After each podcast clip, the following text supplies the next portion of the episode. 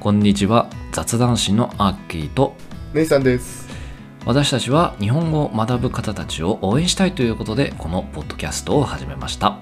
雑談で使うようなスラング表現も使ってみたいという方、雑談を通じてリアルな日本のことを知りたい方にはこのポッドキャストはうってつけです。それではぜひ最後までお聞きください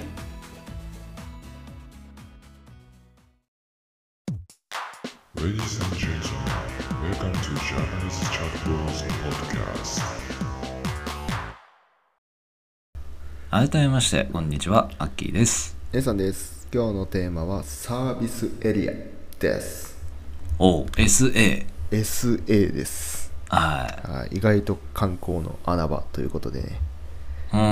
ーん紹介しようかなと思います。はいお願いします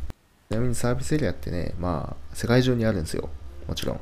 うんでしょうねまあ特にねアメリカとか日本より全然車大国じゃないですかああさぞでかいんだろうねと思いきやねえサービスエリアってしょぼいんですよアメリカのえしょぼいののしょぼいいわゆるなんかモーテル的なのしかないみたいなああそうだねそのイメージかも、えー、マジかまあよトイレしかないとか全然ザラだしえー、お土産とかね売店があるとこも、まあ、あるにはあるけどうんあんまか、まあ、閑散としてる感じあそうなんだで日本がねややけにさ力入れてるじゃない、なん かなんかすごいよねに力の入れようがなんか「王様のブランチ」とかでもさうんよくなんかあのここのサービスエリアのここメロンパンは食うべきですみたいなさなんかよくやったりするよねメロンパンは食うべきです。ああ、海老名とかね。ああエビナそうそうあそうれあるあるね。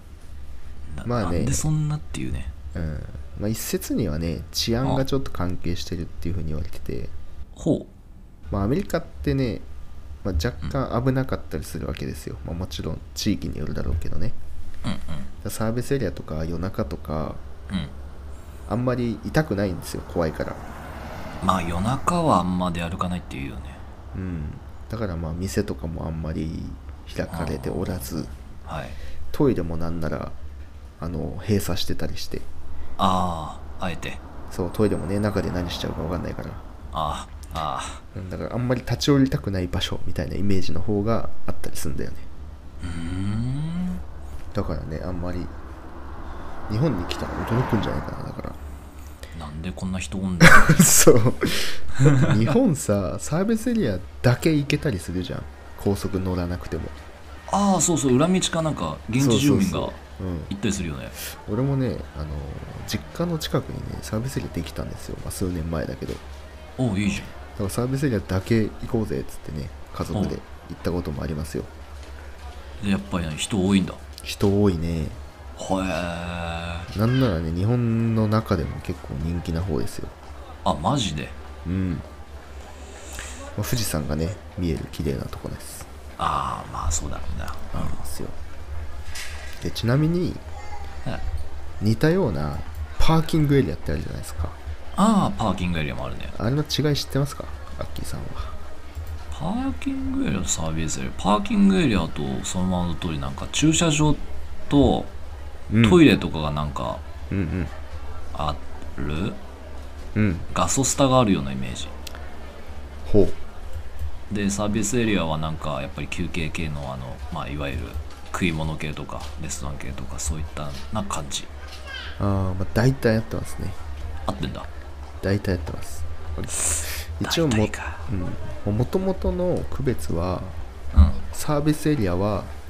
人と車が必要としているサービスを提供する施設、人と車のサービス、はだいからトイレとか食べ物はいとか、まあ駐車場、ガソリンスタンドはいはいでパーキングエリアはドライバーの疲れとか緊張を取るためのサービスうんうんだからガソリンスタンドは含まれないんだよ車のためだから車のためだったらガソリン必要なんじゃないのえごめんパーキングエリアはドライバーのためのサービスあドライバーかうんだから駐車場トイレぐらいああ本当に小休憩用なんだうん、で必要に応じて売店とかがもともとの国交省のうん一応記載ではあるんだけどうんうん正直ね現代ね、まあ、あんま関係なくなってますまあ字面だけ見るとまず一番最初にそのパーキングエリアがあって うんその上位互換がサービスエリアそうそうっていうねまあもともとはそういうイメージで作られてたんですよあだけど、まあ、結構どんどんみんなねカスタマイズを重ねていって ね例えばね愛知県にあるカリアパーキングエリアっていうところがほうあるんだけどここあの観覧車と かメリーゴーランドとかあります、なん でなんだよドライバー休めんのかようん、ドライバーのための設備ですこれ、おえうん、なんか、まあ後々紹介するんだけどねここすごいですよ、なんかじまゃああれか、乗りたくなったら乗れるんだねそこに行けば、うんそうなんですよあまあ後ほど紹介しますよここあはいでねうーんそうだ、まあ、日本でパーキングエリア、サービスエリアいっぱいあるんですけどうん特に有名なところとかなんか思い浮かびますかさっき言ったエビナとかだとそのメロンパンだし、うんええあとは何だろうねええすぐには出ねえなわかんねえ OK まあトップ3を言おうか利用者ランキングトップ3ああお願いします第3位まあでもいいか海老名出ちゃったから1位から言うわ、 あエビナが1位だっうん、第1位が海老名ですねたあら企画壊しちゃったわごめんまなあさいいいですまあ有名だもんね、あまあ、地理的にもね優位なとこにあるんだけど、まあ、東名高速道路っていうね主要な道路にあるっていうのがあうんうんあって1日ね10万人以上の人が訪れてますみんなサービスエリア1日で1日で毎日10万人以上の人が結構いいなほすごいっすよねえー、もう立派な商業施設ですよおーまあ海老名サービスエリア自体が目的地となる、まあ、先駆け的存在だね、あこのなんか日本のそのサービスエリア拡充とかっていうのをそうそう一旦はもりもりもりもりサービスを始めた先駆者うんパイオニアですね、古きにして頂点うんそうなんですよかっけえで海老名メロンパンねめちゃくちゃ有名なのがなはいはいはいこれあの下り方面でしか買えないんでごあ注意両くだ方さっいてねえんだうん下り方面で買えますえ下りじゃあさうん上りの人であのメロンパン食いてえってなったらどうなの買え買えない嘘だそうでしょ売ってないんだからじゃあさうーんうーんなんか人だけでも往来できるようになってないのかななってないんじゃないかな結そしたらな構距離あるしねじゃああれか一回降りてやるしかないのかうんだから帰りに買うしかないですねうん、うん、でこの海老名メロンパンはもうあの販売数でギネスにも認定されたことがあるぐらいああ何人回気商品なんですよ、うん、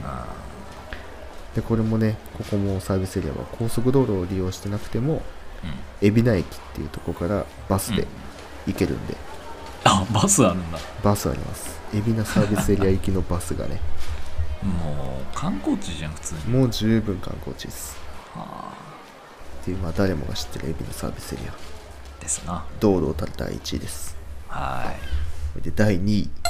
はいあ足柄サービスエリア足柄サービスエリアうんこれ御殿場の方にあるサービスエリアですねうーんで東名高速道路にあるんでうん海老名と足柄はまあどっちもスムーズに立ち寄れますからまあ同じ東名高速だからううんん、おすすめですよはしごする人とかねいいんじゃないでしょうか なるほどで何がいいかっつうとねうんまず景色がめちゃくちゃいいんですよ富士山が目の前に見えるっていう、ね、ああーはいはいはいでさらに上下線どっちもあの温泉がついてて、へえまあ、疲れをねしっかりと癒すことができるっていえ温泉って本当にジャボンって疲れるあの温泉あうそうだよ入浴施設本当にそうなんだうん、 ただお湯だけ見たってしょうがないでしょお湯だけなんかしかも足湯みたいななんかちっこいやつなんかなと思っああ違いますちゃんとね温泉ありますてへえすげえうん足柄湯足柄足湯柄湯うーうんん、っていうのがまあ足柄サービスエリアはいで第3位談合坂サービスエリア南郷坂うん、これ中央自動車道自動車道なんでねうーん若干ちょっと離れてるんですけど山梨だねほぼ山梨県うん、山梨県にありますはいでここはねアッキーも好きななんとドッグランが設けられてます俺が好きなアッキーが週毎週末走り回ってるドッグランがありますおおいい ねよく知ってるじゃんあー犬犬をねうんうん連れてる方はね犬のストレスもここで発散できますからでその犬のストレス発散してるのを見てる変なおじさんは多分俺って ことね うん、うん知らねえけど そうかもしれないですねまあここも普通に大きいサービスエリアなんで食堂もあって、ああそうなんだうん、いいですよ、まあ、ここは日本のね第3位ですよじゃあその3位のなんだっけ名前談合坂ああ団子坂これは何ワンちゃん用うんそうだねまあドッグランが有名というか特徴かなしかもねあのどんどういう想像してますかドッグランと大きさ大きさだとうなんだろう学校の校庭4分の1ぐらいなイメージあー学校の校庭の4倍ぐらいあるかもしれない4えそんなにあの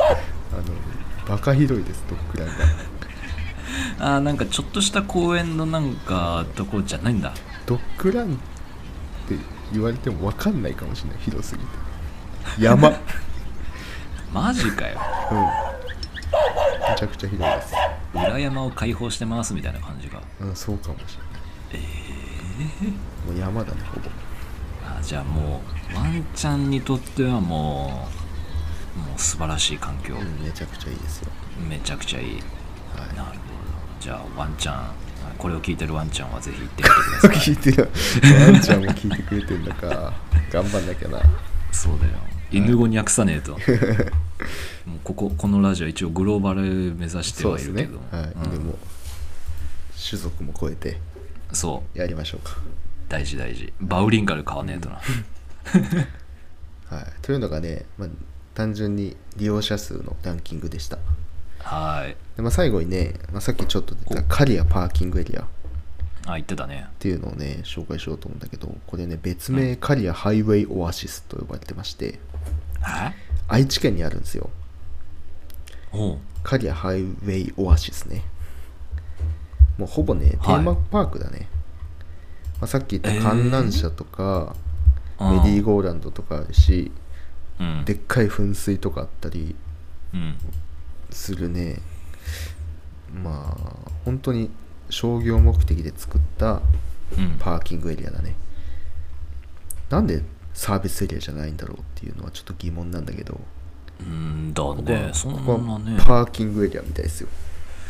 パーキングエリアだけど、うん観覧車もうん噴水もあるうし、んでもちろん温泉もありますあれどなこんかぞねの地方のサービスエリアよりもすげえんじゃねえうの、んでも普通にデパート並みのお買い物もできますねあれ レレおかしいぞでね一番の特徴がねあるんですよここほうデラックストイレっていうのがあってねデラックスこれオープン当初からすごい話題なんだけどおお超エレガントなトイレですね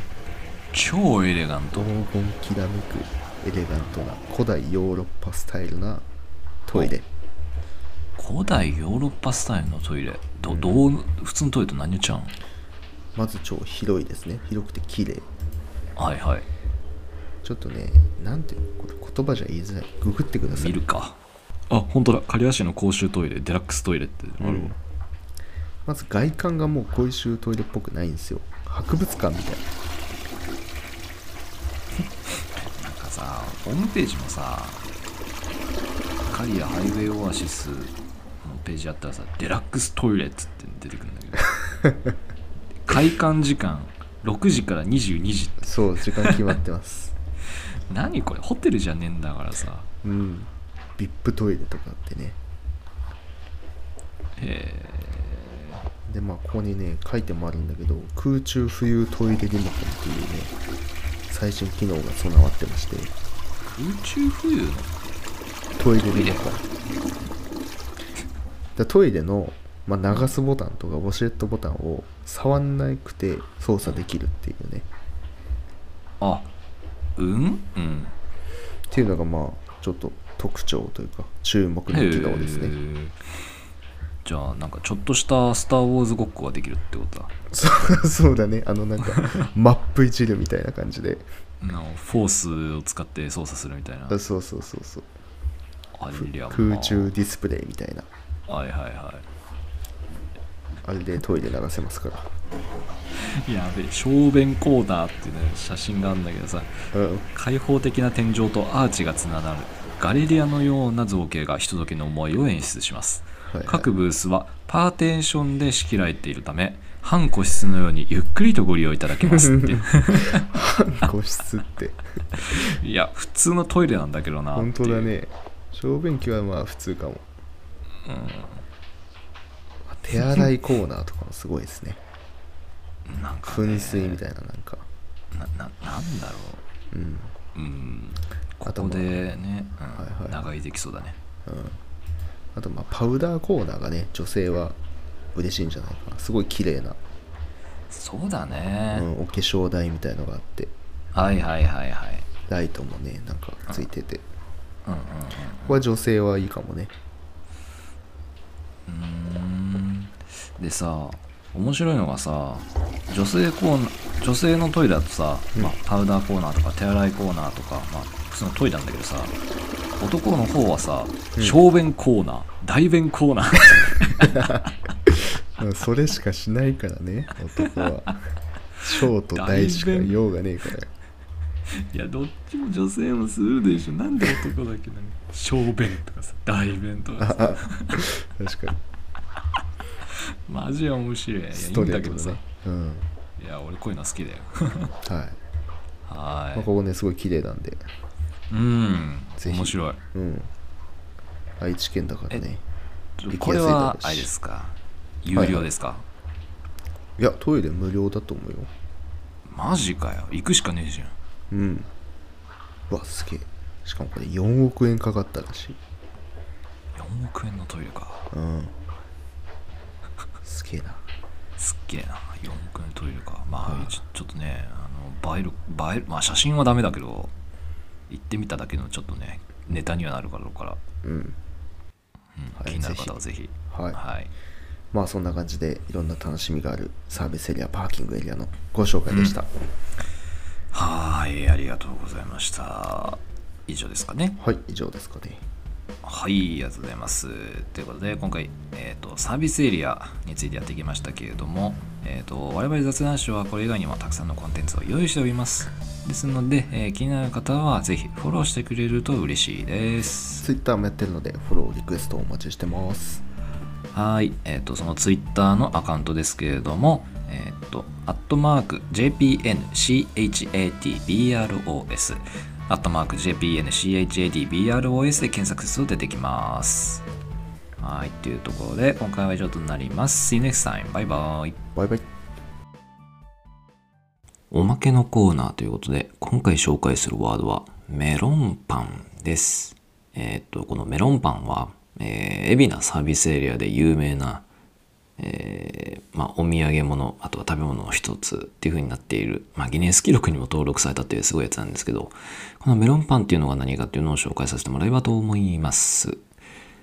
えーっ、とですね、ウィキペディアによりますと、メロンパンとは、日本発祥の菓子パンの一種です。全国的には円形のパン生地に甘いビスケット生地、まあクッキー生地でもいいんですけど、それを乗せて焼いたパンがメロンパンです。で、特徴的なのは表面に格子模様がついているというところ